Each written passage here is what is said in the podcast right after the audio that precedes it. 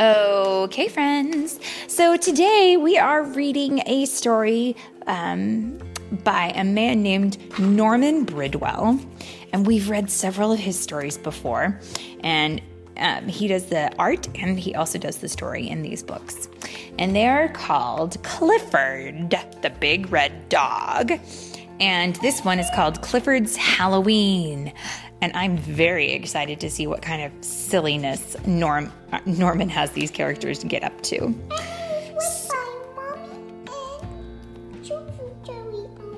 Oh, uh, let's see. Um, today's story is read by Mommy and who? A choo choo jelly army.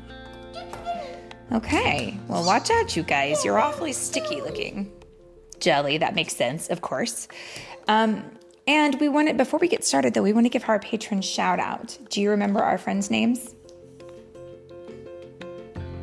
Jessica and Ryder. Yep, Jessica and Ryder. And guys, we really appreciate you being our friends and supporting us through thick and through thin. We've had some challenging times, and it's so great to know that we have friends who care about us and are there for us every step of the way. And so we hope you enjoy this story.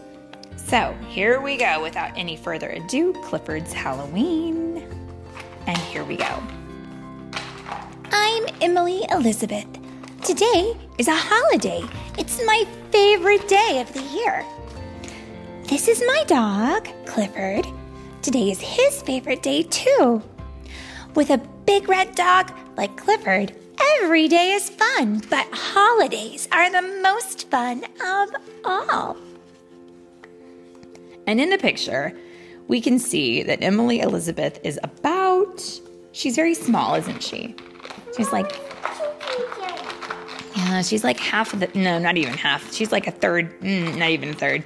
She's, she is a quarter of the size of Clifford. He's like the size of a house. She's very small in comparison.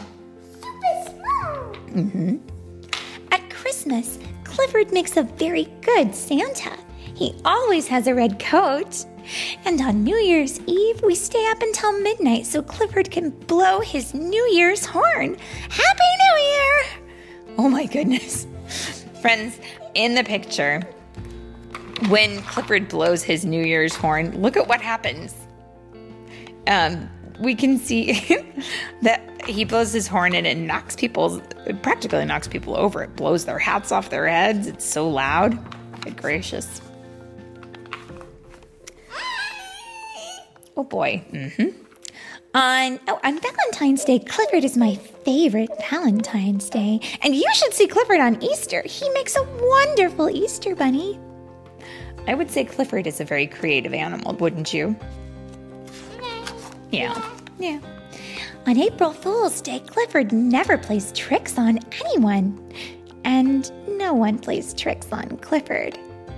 But it sure looks like they're trying. In the picture, we can see two little boys who have taken a bone, a really big bone for Clifford, and they've tied a ribbon around it so that if Clifford tries to come over and and get the bone, they'll pull on it and get it away from him.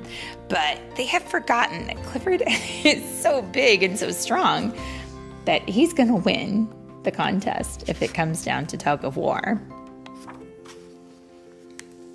On Thanksgiving, Clifford gets a really big turkey. But today is the best holiday of all Halloween! Last year, we had a big Halloween party. I dressed as a pirate, but I didn't know how to dress Clifford. Daddy thought Clifford would make a good devil.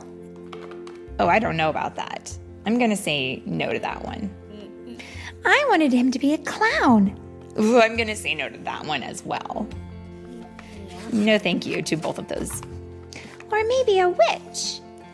Um, I don't know about that. I'm going to say no to that as well. But Clifford wanted to be. Drum roll, please. What did he want to be? A ghost. Oh, how funny. Okay, so friends, um, sometimes when people dress up like ghosts, they put a big, uh, flowy, like sheet over themselves and they cut holes in it so they can see. And then that is their costume. And when they do that, sometimes you can see other parts of their body sticking out. Like, what do you see in what do you see here? Legs. Legs and a tail. so it's very funny looking.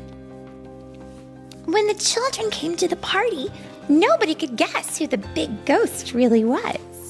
Really? we had fun. We bobbed for apples, and Clifford wanted to play too. Oh, that didn't work out so well. Do you know what bobbing for apples is? No, it's not commonly done these days on account of germs. But what used to be a thing is they would take a big tub and fill it full of water, and then they would put apples in the water. And you couldn't use your hands. Just using your mouth and sticking your face in the water, you had to get the apple out of the water. But every time you would try to get to the apple, it would move because it was in water. And so you would usually end up very, very wet by the end of the competition to get your apple out. Um, but it looks like these children are more than just a little bit wet. They're fully wet because when Clifford tried to do it, the tub got stuck on his nose and it spilled out everywhere. Right? Mm-hmm. Disaster. Okay. We played other games with apples, and Clifford won that game. So, another game that can be played is when they hang um, strings from trees or from something that sticks out. And from those strings, they hang apples. And then you have to try to eat the apple off of the string, but you can't use your hands. Once again, we can see the children doing this. And I will post this picture to my Instagram friends so you can see what we're talking about, what I'm trying to describe. Um, it's a hanging apples game, and it is not easy to eat an apple from a hanging from a string without touching it. That is expert hard work. And then mommy told us a ghost story, but we weren't afraid. We had the biggest ghost on our street taking care of us. And that is very funny. we can see how the angry looking face of Clifford, because he looks like he's ready to defend anybody who would come along and try to scare them. So kudos to you there, Clifford. Okay. After the party, Clifford and I went trick or treating. We didn't have much luck, but we didn't mind. Now, this is true that once upon a time, you wouldn't have to give candy to anybody who came to your street. 50 years ago, that trick or treat part was very real. People would do tricks to people in their neighborhood. And we, I think, have since decided that that's not a very kind thing. And so we try not to do that anymore. Um, we just give candy to people, but it didn't used to be that way. In fact, a long time ago, you wouldn't get candy either. You would get all kinds of different treats. Like you would go to someone's house and they might give you a piece of cake, or they would give you an apple, or a piece of fruit, or a mm-hmm. little packet of applesauce? Yep, it doesn't always have to be candy. In fact, it probably shouldn't be because candy is not very good for our tummies. It's yeah. okay in small quantities, but we don't want to eat a whole lot of it. okay. It was time to go to bed anyhow because Halloween was over. And now Halloween has come again. I'm not going to be a pirate this year. I'm going to be a fairy princess. But what should Clifford be?